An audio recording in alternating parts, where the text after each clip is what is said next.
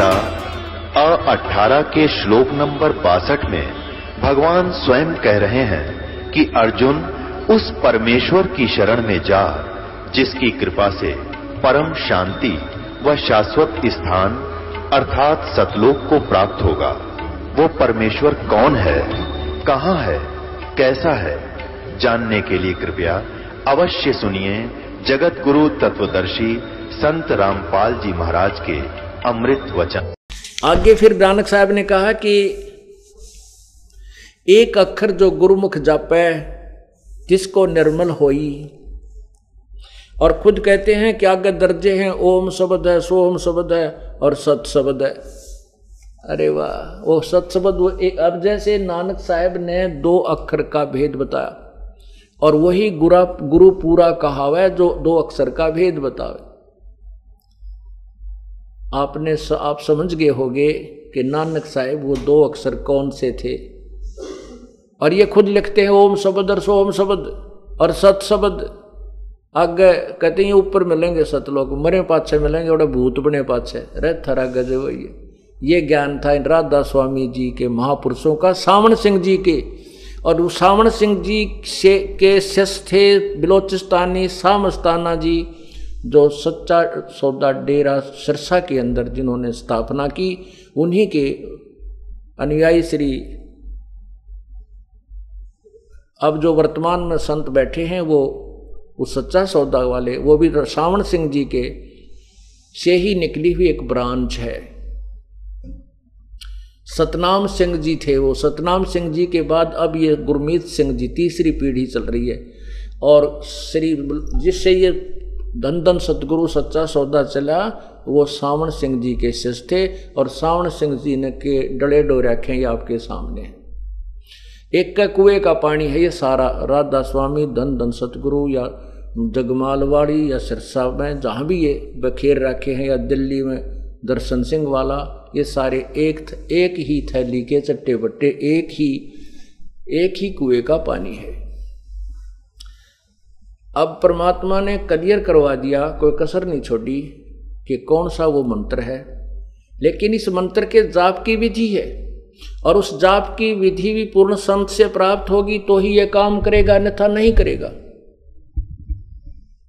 अनाधिकारी से ये नाम अगर आपने, किसी ने सुन भी लिया, किताबों में लिखा भी है, हमने पहले भी लिखा हुआ है, गरी नज़र गीता में संकेत दिया हुआ है, बुद्धिमान समाज है, समझ भी रहा है, इसलिए उभर उभर कर आ रहे हैं, छोड़ रहे हैं उस नकली संतों को।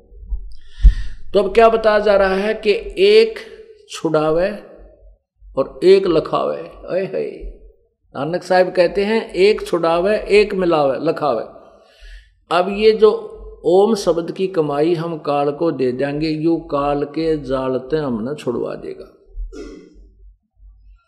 और जो दूसरा अक्षर है उसकी कमाई हम परब्रह्म को देंगे। उसके सात संग ब्रह्मंडों से हमने पार होना है। और जो एक अक्षर जो है वो, एक अक्षर जो परमा जापे, वो सारनाम, वो पूर्ण परमात्मा की प्राप्ति कराएगा।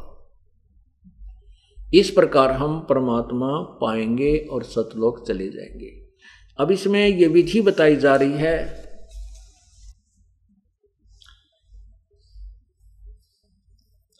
तिरकुटी मज़ा कह सुरता, वहाँ चारों ओर लखाव। शब्द गुरु वहाँ प्रगट होवे उस ब्या करवावे। अपने आत्माओं जैसे जब हम शरीर छोड़कर जाएँगे, एक सौपन होगा। और जो वैसे मरते हैं, जिन, जिन्होंने भक्ति नहीं कर रखी, उनको यम के दूत कूट कर छेत कर, डरा कर शरीर छुड़वाते हैं और फिर बाँ पकड़ कर हथकड़ी ला कर उनको फिर ऊपर ले जाते हैं। और आप जी कैसे जाओगे? आपको जैसे सौपन होगा। सौपन सा होगा तो आप इन कमलों से होते हुए बिल्कुल बेरोक टोक त्रिकुटी पर पहुँच जाओगे। त्रिकुटी पर जाकर के एक जैसे त्रिकुटी तो इंटरनेशनल एयरपोर्ट है, जहाँ से सब देशों को जाने वाले जहाज़ वायुयान खड़े होते हैं, वहाँ से जाते हैं। तो वहाँ जाकर के हम उस उस वायुयान में बैठेंगे जिसका हमने जाने का टारगेट बना रखा था, जिस लोक में जाने का। तिरकुटी से ही ये सब भिन्न भिन्न होते हैं जहाँ जहाँ भी जिसने जाना है, जहाँ की कमाई, जहाँ की टिकट वो ले रखी थी। इब तिरकुटी पर जाकर के आपको क्या होगा? कहते हैं, शब्द गुरु वहाँ प्रगट हो उस तय ब्याह करवावे वह करवाना माने पल्ला पकड़ लेना, यानी उससे दूर नहीं होना। जैसे तो उसके लिए कहते हैं कि वहाँ परमात्मा पूर्ण ब्रह्म इस दास के रूप में त्रिकुटी पर आपको दिखाई देगा। और पुणात्मा जैसा ही आपकी श्रद्धा भाव बनती जा रही है अपने गुरुदेव में तो ये भाव आपका न्यू का न्यू बना रहेगा। और वहाँ जहाँ भी आपको दिखाई देगी गुरु जी वो बैठे, आप सौ काम छोड़ करते ज़रूरी कार्य भी उसको भी त्याग कर भाग्य जाओगे गुरु जी के पास। गुरु जी कैसे खड़े हैं यहाँ पर?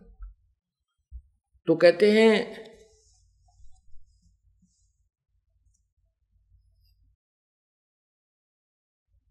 त्रिकुटी में जाकर सुरता चारों ओर लखाव लखाव मैंने देखा है बहुत ध्यान से देखा है भाई, अब त्रिकुटी के ऊपर अपना वो जैसे हम जाते हैं किसी भी स्टेशन पर या बस स्टैंड पर या एयरपोर्ट पर तो हम अपने उस व्यक्ति को ढूंढते हैं जिसने आगे मिलना होता है।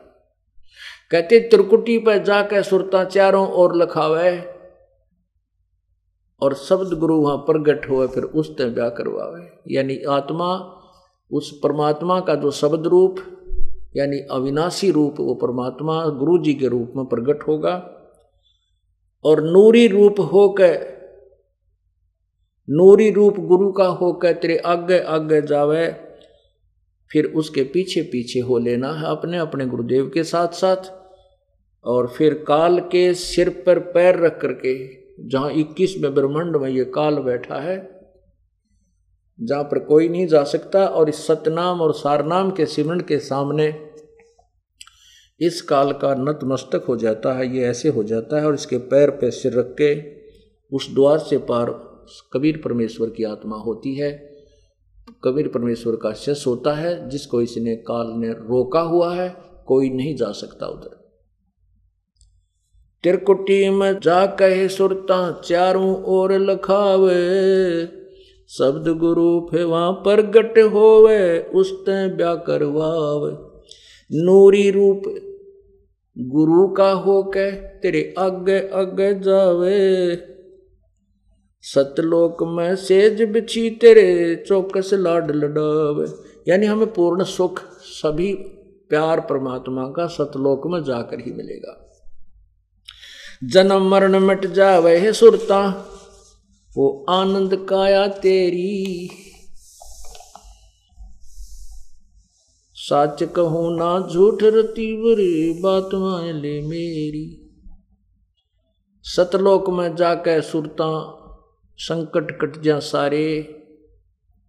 अलख लोक और अगम लोक के, यानी सतलोक में जाकर के फिर अलख अगम लोक को और सतनामी को हम वहाँ जाकर के प्राप्त करेंगे। वहाँ अलग से वहाँ भक्ति हम चाहेंगे, ऊपर जाना तो वहाँ भक्ति करेंगे, नहीं तो सतलोक में जैसे हम इस इस लोक ने छोड़कर जी को ना और ये तो छुट्टे भी गा। तो वहाँ तो इतना आनंद हो जाएगा, वो आपकी इच्छा आगे ऊपर चलना या ना चलना, सतलोक तक जाने के बाद कोई कष्ट नहीं है, फिर पुनर्जन्म नहीं है। अनामी लोक में जाने के बाद फिर वहाँ आत्मा और परमात्मा एक हो जाते हैं, आत्मा परमात्मा में समा जाती है, लेकिन सतलोक, अलखलोक और अगम लोक में वहाँ आत्मा और परमात्मा का अलग अस्तित्व है। अब जैसे इन अन्य पंथों वालों से हम चर्चा करते थे, समझाने की चेष्टा भी करते थे, फिर वो तो कति अनाड़ी हो गए, मानते ही नहीं। ये क्या कहा करते हैं राधा स्वामी वाले और धन धन सतगुरु वाले? इनके शिष्यों से बातचीत होती थी। कहते हमारे गुरु जी से कहते हैं, हम तो वह सीधे त्रिकुटी पर जाते हैं, इसे नीचे का तो पिंड है और यो ब्रह्मंड है। और कहते हैं पहले ऋषिया ने इस, इस बात का पता नहीं था त्रिकुटी का। जो क्यों बड़ी खोज करे बैठे थे। लोग त्रिकुटी हम सीधे त्रिकुटी में जाते हैं। हम नीचे के कमलों का हमने कोई आवश्यकता नहीं।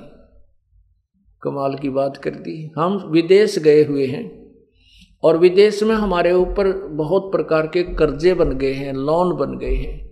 जब तक हम उस देश के लोन को कर्जे को या ऋण को नहीं चुका देंगे तो वहाँ से हमारे कागज़ क्लियर नहीं होंगे, हमारे पेपर क्लियर नहीं होंगे। हमें वापस नहीं आने दिया जाएगा। सबसे पहले हम इस काल के लोक में आकर के जो सतलोक से कमाई लेकर आए थे, वो तो हमने सतयुग में खत्म कर दी। देव ब्रह्म लोक में ऊपर के लोकों में रहे बहुत दिनों तक। उसके बाद अब हम मजदूरी करते हैं, स्वर्ग में खायाते हैं, फिर चौरासी लाख योनियों में भटकते रहते हैं। और फिर हमने इन पाँचों कमलों के अंदर से जाना होता है तो ये हमारा ऋण मुक्त ना होने से जाने नहीं देते। आपको जो प्रथम नाम दिए जाते हैं, वो इन्हीं कमलों को खोलने के, ये ऋण मुक्त होने के दिए जाते हैं। और ये राधा स्वामी वाले, धन धन सतगुरु वाले महापुरुष कहते हैं, हम तो सीधे त्रिकुटी में जाते हैं। हम नीचे में हमारा कोई लेन देन नहीं ये तो बालक बुलाने वाली बात है। इन्होंने त्रिकुटी तो ऐसा मान रखा जैसे बरवाड़े का बस स्टैंड हो, पैदल चला जा जो पहुँच जा। अरे बालका का खेल बना रखा, इनके नाम देख लो। उस त्रिकुटी तक जाने वाले मंत्र भी कोई ना इनके पास। पता नहीं ऊट पटांग कहीं की ईट, कहीं का रोड़ा बनाकर कोई काल मूर्ति, सबल स्वरूपी राम, सतपुरुख, ये घर की गडली ये वही दो मंत्र हैं, दो अक्षर का नाम है, जिसमें एक ओम अक्षर है, दूसरा गुप्त। वैसे तो क्लियर भी हो चुका है, बाकी कहने का भाव यह है कि ये इसकी वे ऑफ़ वर्शिप पूजा की विधि सिमरण की विधि केवल उपदेशी को बताई जाती है और मर्यादा में रहकर आप भक्ति करोगे तो आप पार होगे, अन्यथा नाम लेकर भी रह जाते हैं। अपने आत्मा परमात्मा ने खजाना खोल दिया आपके समक्ष। और अब भी हम पार नहीं हुए तो हमारे जैसा निर्भाग नहीं। फिर नहीं हमारा कभी दाव भी नहीं लगेगा। इसलिए परमात्मा कहते, समझा है तो सर दर पाऊँ बहुर नहीं रे। ऐसा दाव। अब ये दाव लग गया इसका लाभ उठाओ। बोलो, सतगुरुदेव। करूँ विनती, करूँ दरूं चरण पर शीश। गुरु राम देवानंद जी महाराज ने दियो नाम बख्शीश। कोटि कोटि सिजदा करूँ, कोटि कोटि प्रणाम। चरण कमल में राखियो मैं बांदी जाम गुलाम।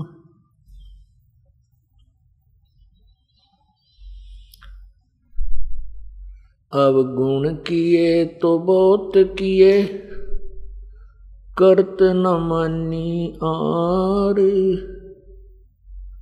बावे बंदा बख्श दियो, बावे गर्दन उतार। अब गुण मेरे बाप जी। बख्सो गरीब नवाज़, जो मैं पूत कपूत हूँ। बोर पिता कुलाज मैं अपराधी जन्म का। नक्सक बरे विकार तुम दाता दुख भंजना मेरी करो सुमार।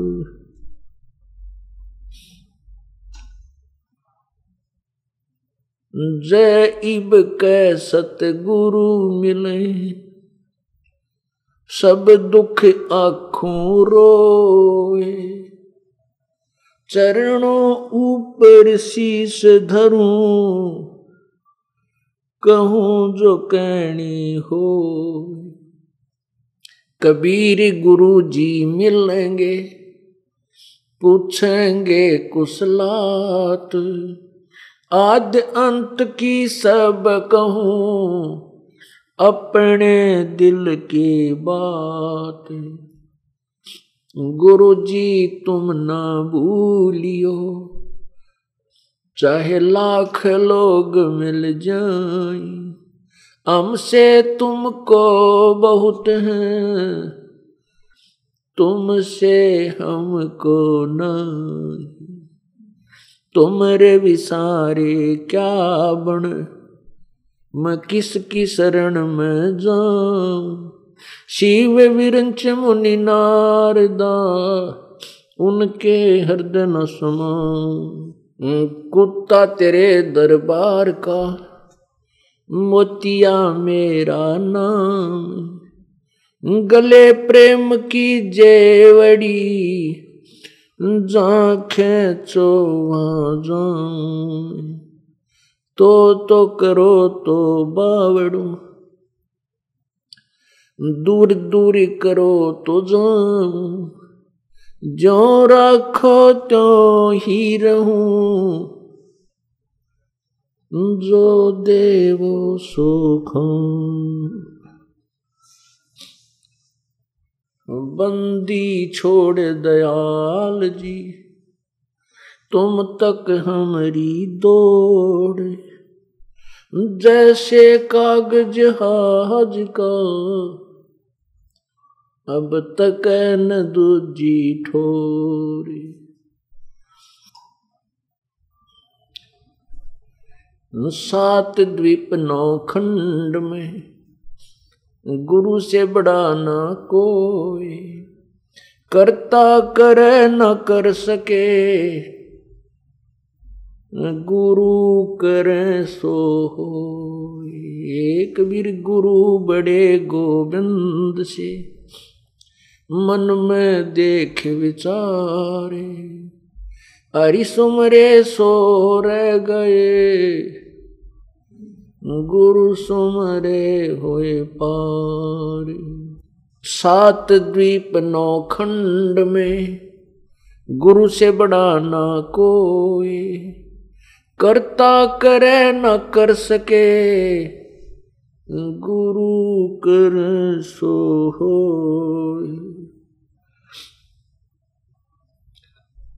सतगुरु के उपदेश का लाया एक विचार, जय सतगुरु मिलते नहीं। जाते नरक दुआरी, नरक द्वार में दूत सब करते खेचा उनसे कबू नहीं छूटता, फिर फिरता चारों खान। चार खानी में भ्रमता। कबहू न लगता पार, सो फेरा सब मिट गया। सतगुरु के उपकार।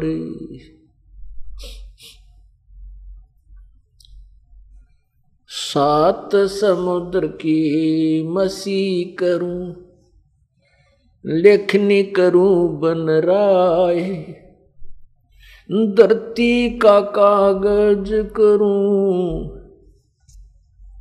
गुरु गुण लिखो न गुरु मानुष कर जानते, ते नर कइये अंधी।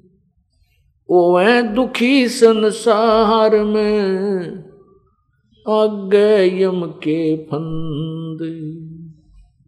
कबीर गुरु मानुष कर जानते, कर चरणामृत को पान ते नर नरक जावेंगे, युग युग हो समान।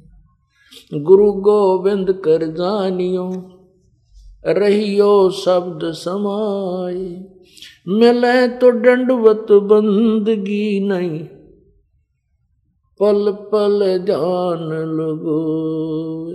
परम पिता, परमात्मा, सारी सृष्टि के रचनहार कुल मालिक, कबीर देव, कबीर परमेश्वर काल जाल में फंसी हुई हम आत्माओं के लिए अपने सतलोक से प्रस्थान करके और यहाँ इस काल के लोक में आते हैं। कुछ समय के लिए एक मानुष, मनुष्य जैसा जीवन जीकर हमें ये उदाहरण देकर जाते हैं कि आप परमात्मा की प्राप्ति अपने दैनिक कार्य को करते हुए भी कर सकते हो। काल भगवान ने सभी प्राणियों को मिसगाइड किया हुआ है, भ्रमित किया हुआ है। पूर्ण परमात्मा, सतपुरुष, सतलोक, उस परम धाम उस परमेश्वर की परम धाम तथा उस परमेश्वर की जानकारी, उसका ज्ञान पूर्ण रूप से नष्ट कर रखा है। उसको पुनः स्थापित करने के लिए सतलोक के बारे में बताने के लिए, जहाँ से हम आए हैं वहाँ ले जाने के लिए वो परमात्मा हमें भिन्न भिन्न प्रकार के तरीके अपनाता है। परमात्मा, पूर्ण ब्रह्म, सतपुरुष, कबीर जी चारों युगों में आते हैं और प्रत्येक युग में एक पूर्ण जीवन जी करके एक लीला करते हैं। उसमें अपना तत्व ज्ञान प्रचार करते हैं, यथार्थ ज्ञान हमें बताते हैं, और वो ज्ञान लिपिबद्ध करा करके परमात्मा सह शरीर चले जाते हैं, वो सह शरीर ही आते हैं, परमात्मा सह शरीर है। उनका शरीर तेजों में है, बहुत नूरी शरीर है। उस परमेश्वर ने आकर के हमें बताया है कि परमात्मा पाने का तरीका है, सर्वप्रथम गुरु बनाना चाहिए।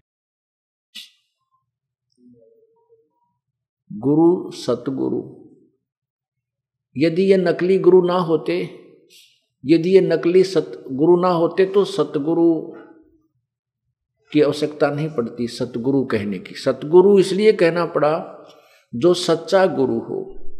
बाकी झूठे गुरु कौन कौन हैं, जो अभी तक हमें ये नहीं बता सके कि ब्रह्मा, विष्णु, महेश के माता पिता कौन है। परमात्मा कैसा है, वास्तविक भगवान कौन है? जबकि हमारे सदग्रंथों में, हमारे पुराणों में पुराणों पुराणों में और वेदों में, गीता जी में ये स्पष्ट लिखा हुआ है कि परमात्मा सहशरीर है, उसका नाम कबीर है। और ब्रह्मा, विष्णु, महेश के माता पिता का भी नाम लिखा है, इनकी सतीथि भी बताई है कि ये नासवान है, अविनाशी नहीं और आज तक हमें नहीं बता सके, वो गुरु नहीं थे। वो झूठे गुरु थे, इसलिए सतगुरु कहा जाने लगा, जो सच्चा ज्ञान थे, क्योंकि वो गुरु नाम से प्रसिद्ध हो चुके हैं, इसलिए सतगुरु शब्द प्रयोग करना पड़ा। जैसे सत साहेब साहेब माने परमात्मा, राम, अल्लाह, खुदा, गॉड, कुछ भी कहो। सतगुरु इसलिए कहना पड़ा कि सत साहेब इसलिए कहना पड़ा कि अविनाशी परमात्मा। ये ब्रह्मा, विष्णु, महेश भी भगवान कहलाते हैं। ब्रह्म भी भगवान कहलाता है और परब्रह्म भी भगवान कहलाता है। लेकिन ये अविनाशी नहीं है। इसलिए सत साहेब यानी अविनाशी परमात्मा ही हमारा पूज्य देव है। तो सबसे पहले सतगुरु होना चाहिए। कई पुण्यात्माएँ कहती हैं कि गुरु की क्या आवश्यकता है? हम वैसे सीधा ही प्रभु का वचन कर लेंगे। नहीं, गुरु की आवश्यकता है। क्योंकि गुरु के बिना कोई भी कार्य सफल नहीं हो सकता। ये नियम है ईश्वर का, परमात्मा का विधान है, उसका आदेश है, निर्देश। तो उसके आदेश का पालन करना भी हमारा परम कर्तव्य है। एक महात्मा जी हैं, जो श्री राम सुखदास जी, जो गीता प्रेस गोरखपुर के संचालक भी रहे हैं।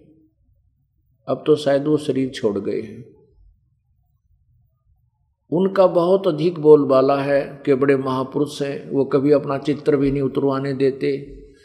और उनके प्रवचन आते थे टीवी पर तो केवल श्री कृष्ण जी का रथ का चित्र ही आता था, श्री कृष्ण जी का चित्र आता था, वो अपना चित्र नहीं आने देते थे कि मेरे चित्र की आवश्यकता नहीं तो उनकी थ्योरी, उन्होंने थ्योरी बना रखी है, उनका इतिहास पढ़ा हमने उन्होंने कहा कि तुम सीधे ही भगवान से कनेक्शन जोड़ो, बीच में गुरु की आवश्यकता ही नहीं है और उनके सिद्धांत को अपनाने वालों की भी कोई कमी नहीं है।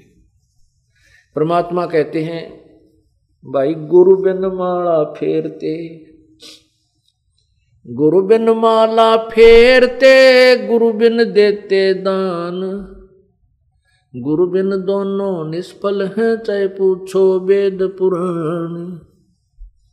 गुरु के बिना कोई भी पुण्य, कोई भी अनुष्ठान आप करते हो, वो व्यर्थ है।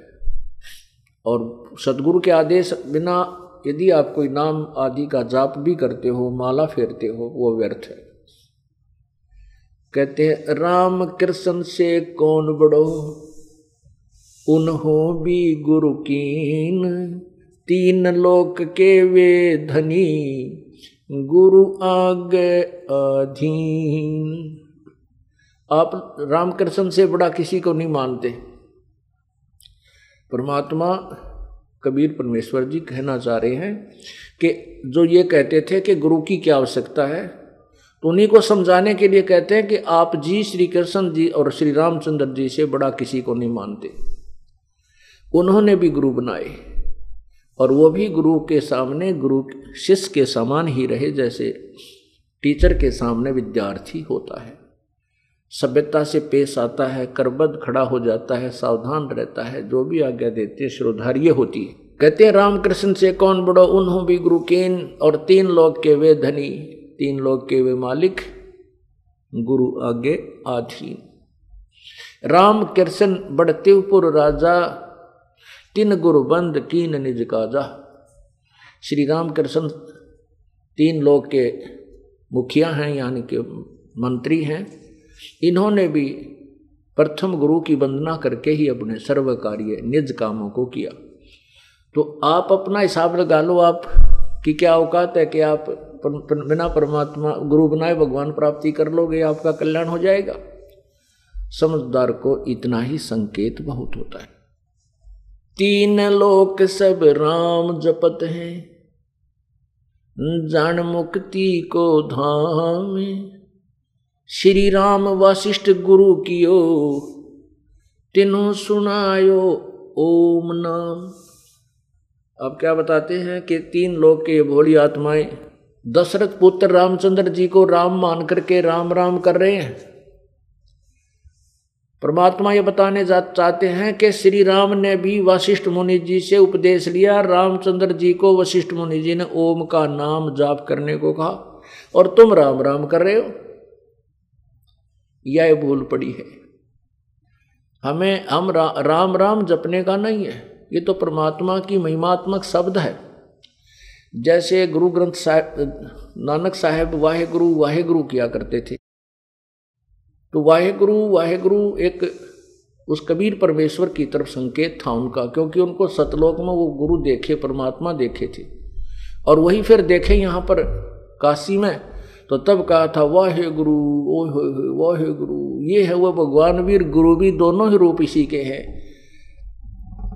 लेकिन ये वाहे गुरु कोई नाम जपने का नहीं है, जैसे राम कोई नाम जपने का नहीं है। वो नाम जैसे कल आपको बताया था वो नाम है दो अक्षर का। जो नानक जी जाप करते थे। लेकिन वो नाम किसी अन्य को बताने का, श्री नानक जी को आदेश नहीं था, परमात्मा का आदेश था। इसलिए नानक जी स्वयं पार हो गए और अन्य को अपने अमृतमाणी बना करके एफिडेविट दे करके और इस समय के लिए वो अनमोल वाणी छोड़ गई इसी प्रकार राम शब्द नहीं है।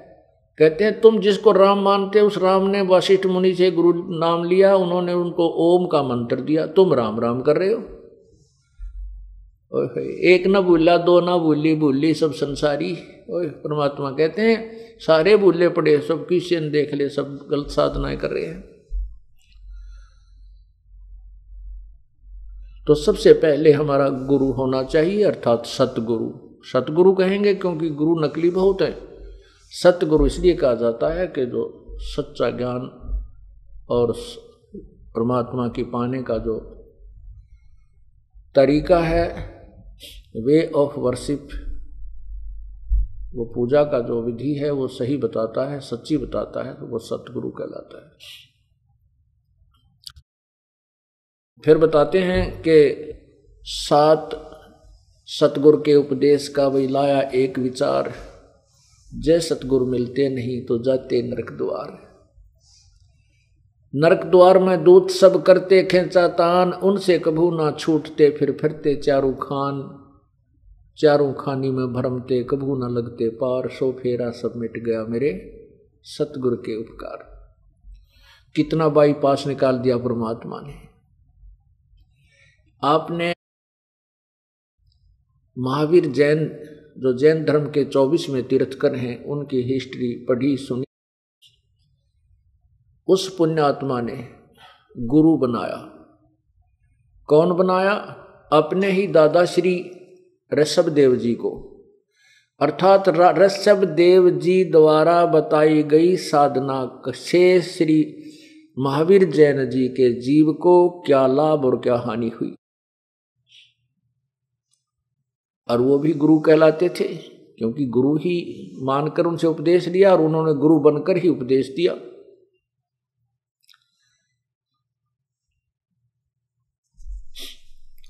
पुणात्मा ये कथाएँ और ये सदग्रंथ, सत्संग के अंदर जो आपको बताए, सुनाए, दिखाए जाते हैं, ये आपके हृदय में सच्चाई को जमाने के लिए। ये नाना प्रकार के भ्रमित ज्ञान से हटाकर एक एक स्थान पर जचाने के लिए, जमाने के लिए।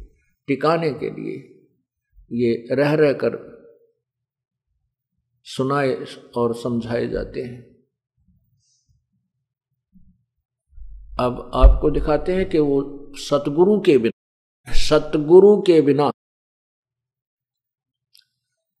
उस पुण्यात्मा ने कितने कठिन प्रयत्न किए, कितनी अच्छी साधनाएँ की और फिर उसको क्या क्या परिणाम मिले क्या क्या उनको लाभ हुआ, क्या हानि हुई। ये देखिएगा श्री महावीर जैन जी का जीवन। ये पुस्तक है, आओ जैन धर्म को जाने।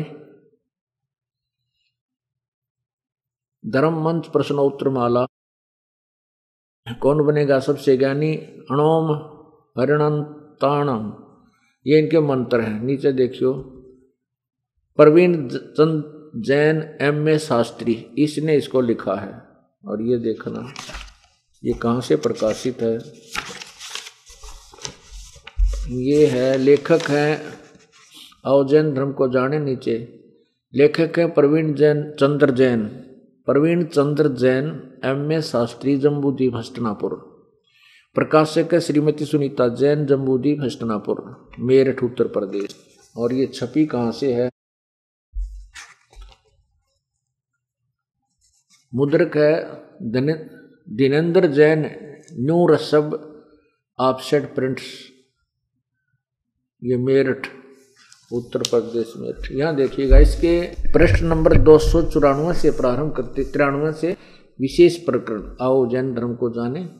श्री महावीर जैन, श्री महावीर भगवान के अन्य कौन कौन से नाम हैं? उत्तर।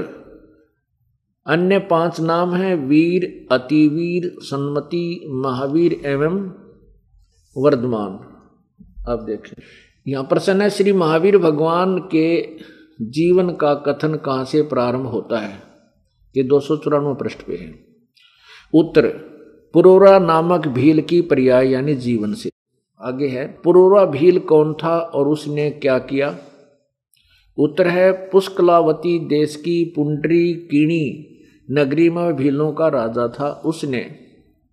सागर सेन मुनिराज से मद मास मधु का त्याग व्रत लिया था। जिसे जीवन भर पर्यंत पालन किया। श्री महावीर भगवान का जीव पुरूरा भील की पर्याय से कहा गया?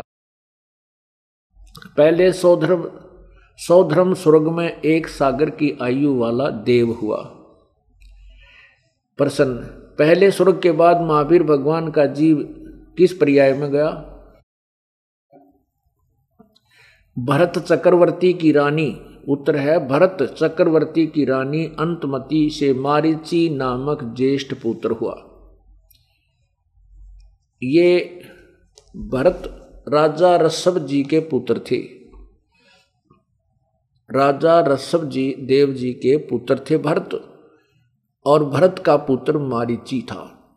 और ये जीव जो है पहले भील था, भील का भीलों की नगरी का राजा था, उसके बाद कोई साधना की किसी गुरु से बताए अनुसार, फिर वो स्वर्ग में देव बना, फिर वापस आकर के और राजा ऋषभ देव के पोते के रूप में जन्म हुआ। और राजा ऋषभ देव से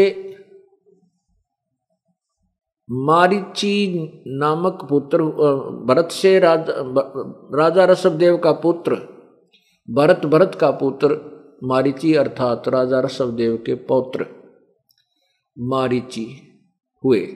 और राजा ऋषभ देव जैन धर्म के परिवर्तक माने जाते हैं।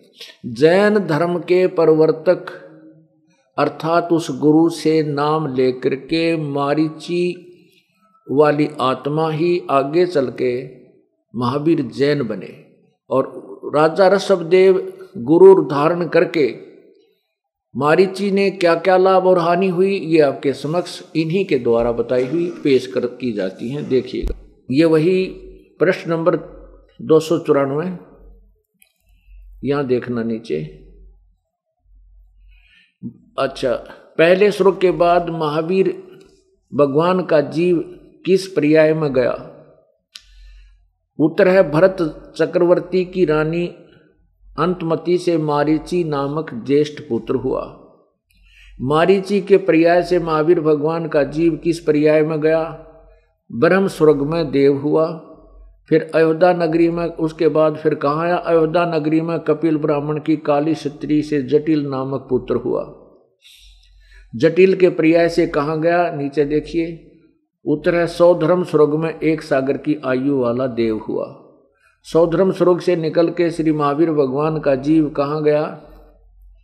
किस पर्याय में गया? उत्तर इसी भरत क्षेत्र में सूतिका नामक गाँव में अग्निभूत ब्राह्मण की गौतम स्त्री से अग्निशय नामक पुत्र हुआ। अग्निशय की पर्याय से महावीर भगवान का जीव किस पर्याय में गया? उत्तर स्वर्ग में गया। स्वर्ग की पर्याय से महावीर भगवान का जीव किस पर्याय में गया?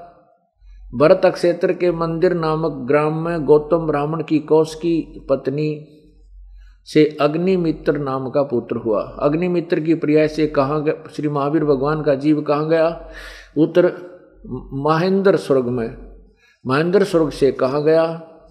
यहाँ देखो।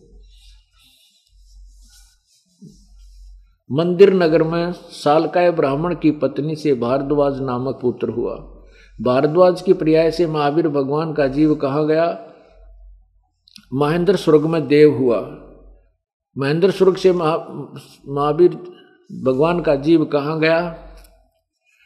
इतर निगो, निगोद में एक सागर की आयु वाला निगोदिया जीव हुआ। निगोद से निकल कर श्री महावीर भगवान का जीव कहाँ गया? अब देखो कहाँ गया और के बनी उसके संग में। अरे अनेक के जी, अनेक भाव धारण किए, अनेक शरीर धारण किए। क्या क्या? नंबर एक एक हज़ार आख के वर्ष के भाव, यानी जीवन। अस्सी हज़ार सीप के भाव, बीस हज़ार नीम के वृक्ष के भाव, नब्बे हज़ार बार केल केल वृक्ष के भाव, तीन हज़ार बार चंदन वृक्ष के भाव, पाँच करोड़ बार कनेर वृक्ष के भाव, साठ हज़ार बार वैश्या के भाव, साठ हज़ार बार। पाँच करोड़ बार शिकारी के भाव, बीस करोड़ बार हाथी होए, साठ करोड़ बार, साठ करोड़ बार गधे के भाव, गधा बना, और तीस करोड़ बार कुत्ता बना, साठ करोड़ बार नपुसंक के भाव, बीस करोड़ बार स्त्री के भाव, नब्बे लाख बार धोबी के भाव शरीर, आठ करोड़ बार घोड़े के भाव, और बीस करोड़ बार बिल्ली, और साठ साठ लाख बार गर्भपात के मरण और अस्सी लाख बार देव पर्याय को प्राप्त किया। हे पुण्यात्मा, देखिए, हे भगवान, हे परमात्मा। अब इन बातों से विचार आता है, जय सतगुरु मिलते नहीं हम जाते नरक द्वार। ओए होए। अब महावीर भगवान ने ऋषभ, राजा ऋषभ देव को गुरु बनाया, जो कि एक अलग से धर्म बना, उस धर्म के प्रवर्तक मुखिया हैं। और उनसे उपदेश लेकर के ये प्रथम शिष्य ही बने थे, प्रथम ही शिष्य थे राजा ऋषभ देव के। और उसके जीव की क्या दुर्गति हुई? भक्ति की स्वर्ग गया, फिर मनुष्य बना, फिर भग, फिर स्वर्ग गया, फिर मनुष्य बना, फिर स्वर्ग गया। ये उसमें की हुए पुण्य के। और उसके साथ साथ उस दौरान जो पाप हुए, वो फिर कट्ठे भोगने पड़े। क्या? एक हज़ार बार वर्ष के भाव। और आगे देखो ये भगवान। साठ हज़ार बार वैश्या, पाँच करोड़ बार शिकारी और बी, और शिकारी बनकर जो पाप इकट्ठे करे, वह भी भोगने पड़े। क्योंकि यहाँ जब तक पूर्ण परमात्मा की भक्ति हमें नहीं मिलती, पूर्ण संत के से प्राप्त नहीं होती, तब तक हम दोनों ही पुण्य और पाप दोनों ही कर्मों का फल भोगते हैं। जैसा कि आपको बार बार बताया जाता है, ये ये, इससे ये भी सिद्ध हो रहा है विधान कि जैसे कर्म प्राणी करता, वह दोनों ही भोगते हैं, जब तक सतगुरु नहीं मिलते। तब तक ये बखेड़ा बना रहता है। साठ करोड़ बार शिकार पाँच करोड़ बार शिकारी, बीस करोड़ बार आठी साठ करोड़ बार गधा और तीस करोड़ बार कुत्ता। ओए गधे और कुत्ते का हैं एक का जन्म तेरा कड़जा पाट दे जीव का।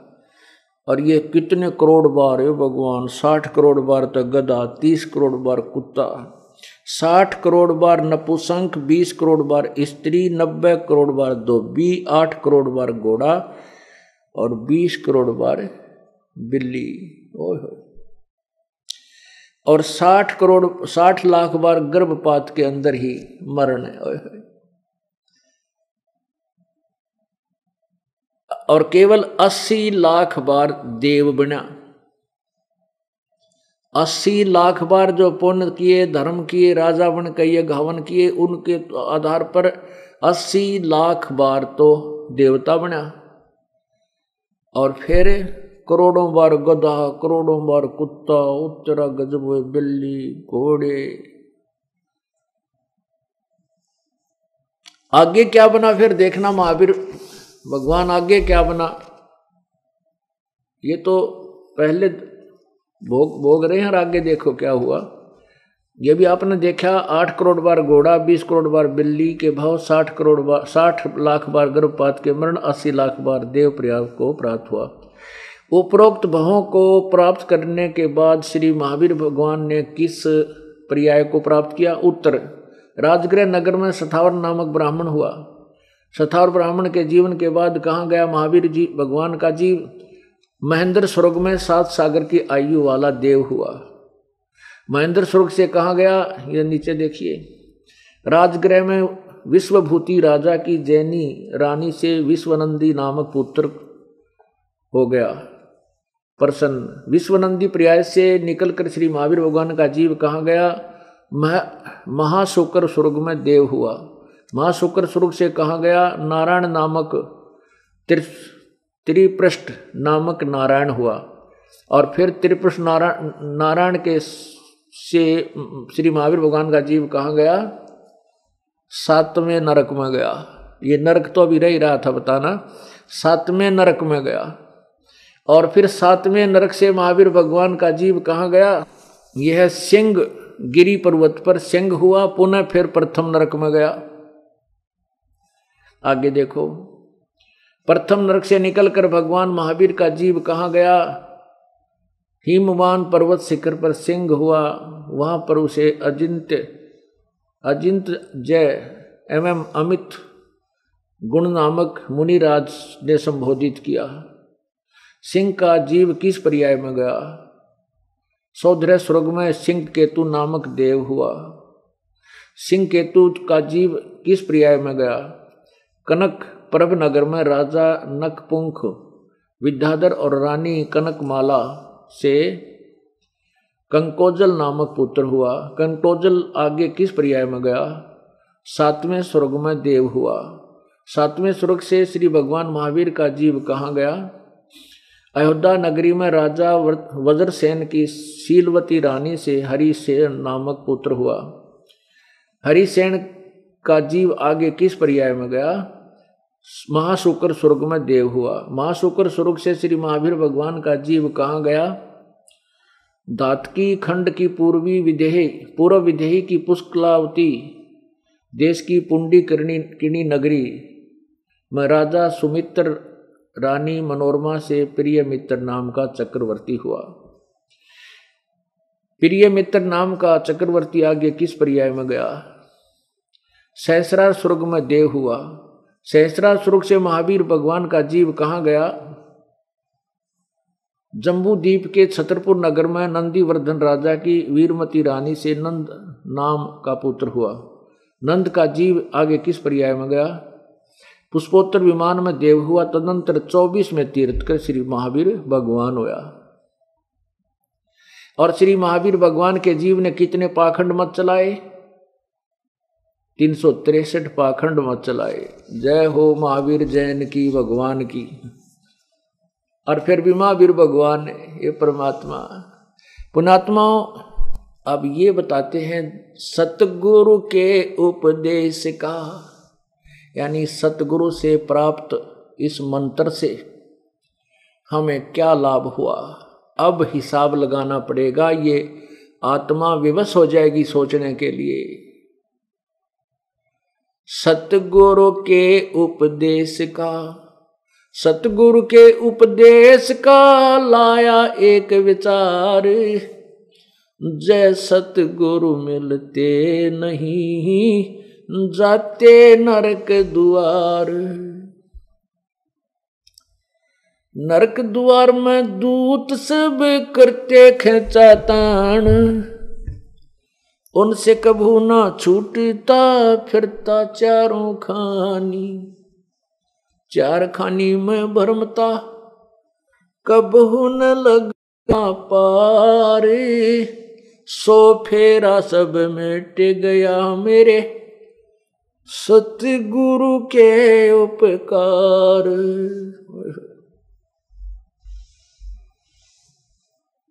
पुण्यात्माओं ये ये रहट का कुआ लोई या गड़बंजा है सब कोई। अरहट कुआ अरहट कुआ, नीचे से भरा ऊपर खाली, नीचे से भरा ऊपर खाली पुण्य और पाप में, नरक में स्वर्ग में, वहाँ अपने पुण्यों को खो खंडा कर, बर्बाद करके, और हम यहीं चौरासी लाख योनियों में धक्के खा रहे हैं।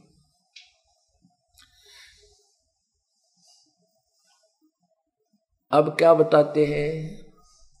सात समुद्र की मसीह करूँ। उस सतगुरु पूर्ण संत से उपदेश मिलने के बाद मुझे जो बेनिफिट हुआ, जो लाभ हुआ, अब उसके अगर गुणगान करने लगूं, कहते हैं, सात समुद्र की मसीह करूँ, लिखनी करूँ बन राय धरती का कागज़ करूँ तो भी गुरु गुण लिखो न जाए एक कुत्ते के जीवन हिस्ट्री लिख कर देखो, और फिर तीस करोड़ की लिख कर देखो, फिर साठ एक पर एक एक गधे का जीवन दिन में क्या क्या दिनचर्या है उसकी, क्या उसके साथ दुर्गति होती है, कभी अंधा हो कभी टांग टूट जाए, कोई ना पूछे। कितने कौवे खा रहे हैं।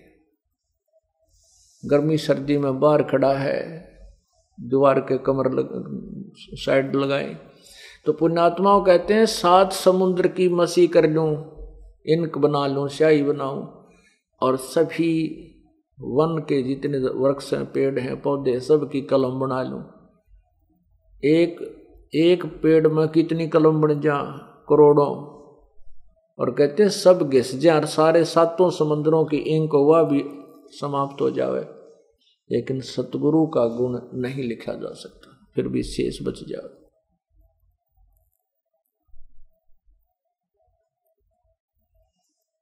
उसके लिए बताते हैं,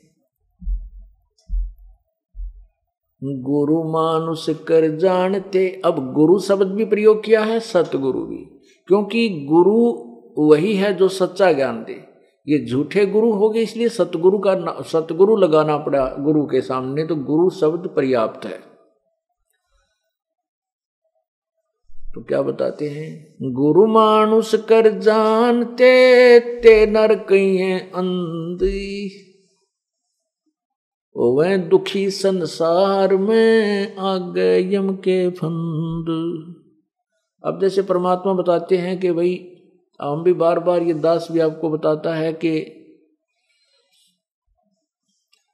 परमात्मा कबीर परमेश्वर जी स्वयं आते हैं, वो सतगुरु और एक दास की भूमिका भी पूर्ण रूप से वही निभाते हैं, जो एक भक्त के गुण होते हैं और वो सतगुरु भी वही होते हैं। फिर उन्होंने आगे जाकर ये शंका पैदा कर देते हैं, काल के दूत के कबीर जी ही आवे तो हम पार होए। उसके लिए परमात्मा ने बताया है कि मम संत मुझे जान मेरा ही स्वरूपम। मेरे संत को मुझे ही जान लेना जो मेरा ये तत्व ज्ञान दे, क्योंकि ये ज्ञान किसी को नहीं देता भगवान। और जो उनके कृपा पात्र थे, उनको मना कर गए थे कि अभी इस भंडारे को नहीं खोलना है। ये समय निर्धारित किया था प्रभु ने पहले ही कि ऐसे समय में इस खजाने को खोलेंगे जब हमारे बच्चे अक्सर ज्ञान युक्त हो जाएँगे सभी सभी धर्मों के। नहीं तो ये काल के दूत इन्हें लड़ा मारेंगे।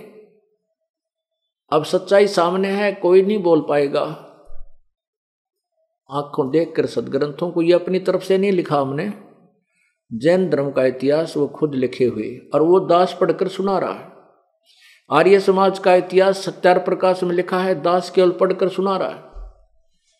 सदग्रंथ वेदों का, वेदों में जो लिखा है, वो आपको पढ़कर सुनाया जा रहा है और उनको मिला करके उनको डुप्लीकेट और ओरिजिनल दिखाया जा रहा है। और इसी से हम सतर्क होंगे, धोखे से बच पाएँगे, अपना जीवन बर्बाद न कर पाएँगे। हम सफल करेंगे। तो परमात्मा कहते हैं कि जो ये खजाना, जो मेरा तत्व ज्ञान जो संत बताएगा, वो मेरा पूर्ण रूप से कृपा पात्र होगा और उसको मुझे ही जानना। मम संत मुझे जान, मेरा ही स्वरूपम। मेरे संत को मुझे ही जानना, वो मेरा ही स्वरूप है। उसके लिए परमात्मा ने बहुत से प्रमाण भी करके दिखाए हैं। फिर क्या बताते हैं? गुरु मानुष कर जानते, ते नर कहीं अंधे।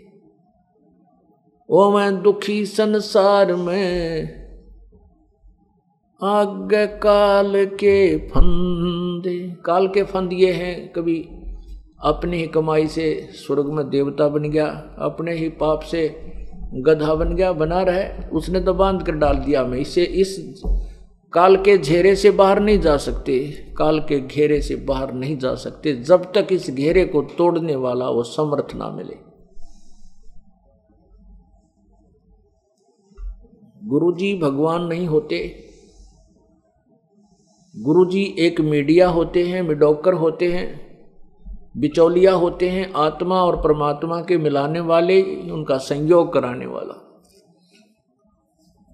वो गुरु का ये दर्जा होता है। लेकिन परमात्मा कहते हैं कि मुझे पाने के लिए आपने गुरु को भगवान मानना पड़ेगा, क्योंकि गुरु को परमात्मा मानकर आपका बोलना, चालना, बैठना, उठना, आपकी जो लगाव, आकर्षण जो गुरु में होगा, वो परमात्मा में ही माना जाएगा। मान लीजिए, परमात्मा इस दास के रूप में स्वयं ही आ जाए या वो स्वयं ही जैसा हम उनका स्वरूप देखते हैं, उस स्वरूप में आकर भी यहाँ पर रहने लग जाए तो आपका कैसा व्यवहार होगा? मान लीजिए कबीर परमात्मा अब आ जाए, और वो दो चार वर्ष यहाँ रहें इस आश्रम में तो फिर भी आप घर भी जाओगे, काम भी करोगे, फिर भी आओगे, जाओगे आओगे। लेकिन आप कैसा व्यवहार करोगे? ये आप सोचो कैसा करोगे? तो वैसा ही व्यवहार, वैसा ही बर्ताव आपने इस दास के साथ करना होगा, ताकि जिस समय हम परमात्मा के सामने वहाँ प्रत्यक्ष होंगे, आमने सामने होंगे, फिर हम कैसा व्यवहार करेंगे, जैसा यहाँ अभ्यास कर रखा ऐसा ही वहाँ होगा। एक दिन में नहीं ट्रेंड हो सकते कि भगवान आ गया तो हम सारी क्रिया एक दिन कर लेंगे। नहीं, हमने पहले से ही वो हर प्रकार बैठना, उठना, भाव, नम्रता, बोलना सतगुर के दरबार में मेरी थर थर का पै दे ना जानो किसी बात पर मेरा टूट न जावे ने इतना डर लगा भगवान के दरबार में कि कहीं कोई ऐसी गलती बन जाए या कोई ऐसी घटना ना हो जाए जिससे मेरा परमात्मा के प्रति प्यार न्यून हो जा कम कम हो जाए। इसलिए थर थर कांपता रहता हूँ। परमात्मा हमें बता रहे हैं, तुमने ऐसे व्यवहार करना है, ऐसे बर्ताव करना है, ऐसा स्वभाव बनाना है। तो गुरु जी को परमात्मा मानकर, ये मान लीजिए गुरु जी के रूप में कबीर जी बैठे हैं तो फिर आप उस, जिस परमात्मा के लिए ऋषि मुनियों ने हज़ारों वर्षों तक अपना शरीर गाड़ दिया कति शरीर फूक दिया, उल्टे लटक गए शेख फरीद जी जैसे और जब भगवान सामने हो तो फिर हम क्या करेंगे? इस शरीर को, इस अभिमान को हम नहीं देखेंगे। हम भगवान देखेंगे शरीर को मिट्टी देखेंगे, जिसके लिए ये शरीर मिला था वो सामने हमें मिल गया तो फिर हम केवल उसी को देखेंगे। अपना अस्तित्व मिटा देंगे, भूल जाएँगे, हम सेठ हैं, साहूकार हैं, हम कोई अफसर हैं या राजा है, नहीं, हम कुछ नहीं है। दो कौडी के जीव हैं, आज शरीर छूट जाएगा, फिर गधे बने पावांगे। इन दुखों को याद करके हम परमात्मा को विशेष सत्कार और आदर देंगे। तो कहते हैं, परमात्मा पाने का मुख्य तरीका है, प्रथम गुरु हो। यह विधि है और कोई विकल्प नहीं है अल्टरनेट नहीं है। कहते हैं, आप एक गणित के अंदर एक ऋण का, एक ऋण का प्रश्न होता है। उसको हल करने के लिए उसमें मूलधन ज्ञात करना होता है, बाकी उसमें क्या करना होता है, सबसे पहले उसमें मानना होता है, मान लीजिए मूलधन सौ रुपये।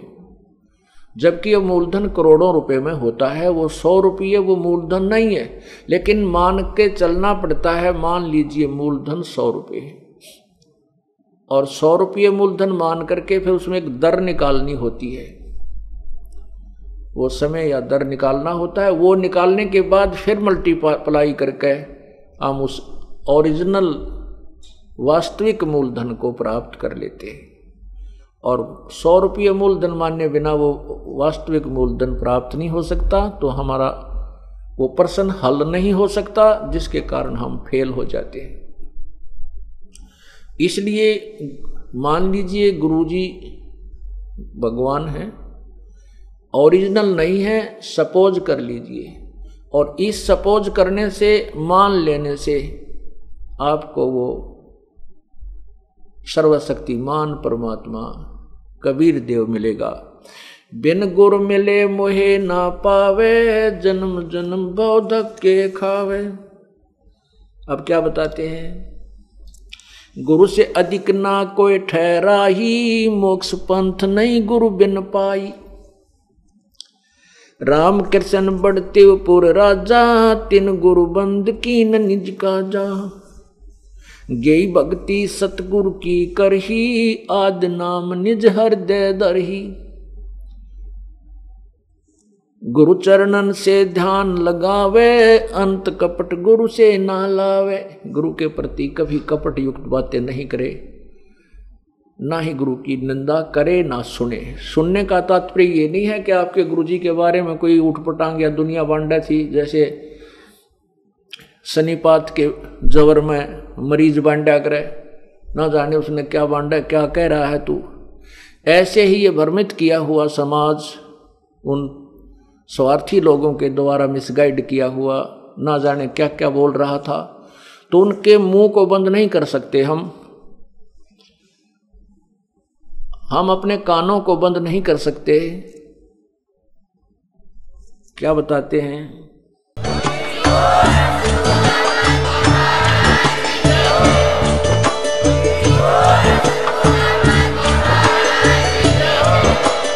आप सुन रहे थे जगत गुरु तत्वदर्शी संत रामपाल जी महाराज जी के मंगल प्रवचन। अधिक जानकारी के लिए विज़िट कीजिए हमारी वेबसाइट www.jagatgururampalji.org संत रामपाल जी महाराज जी के शुभ आशीर्वाद से पूरे विश्व भर में 500 से भी ज़्यादा नाम दीक्षा केंद्र हैं, जिन पर संत रामपाल जी महाराज जी द्वारा ऑनलाइन निशुल्क नाम दीक्षा दी जा रही है। अपने नजदीकी नाम दीक्षा केंद्र का पता करने के लिए संपर्क करें। Eight two two two eight eight zero five four one.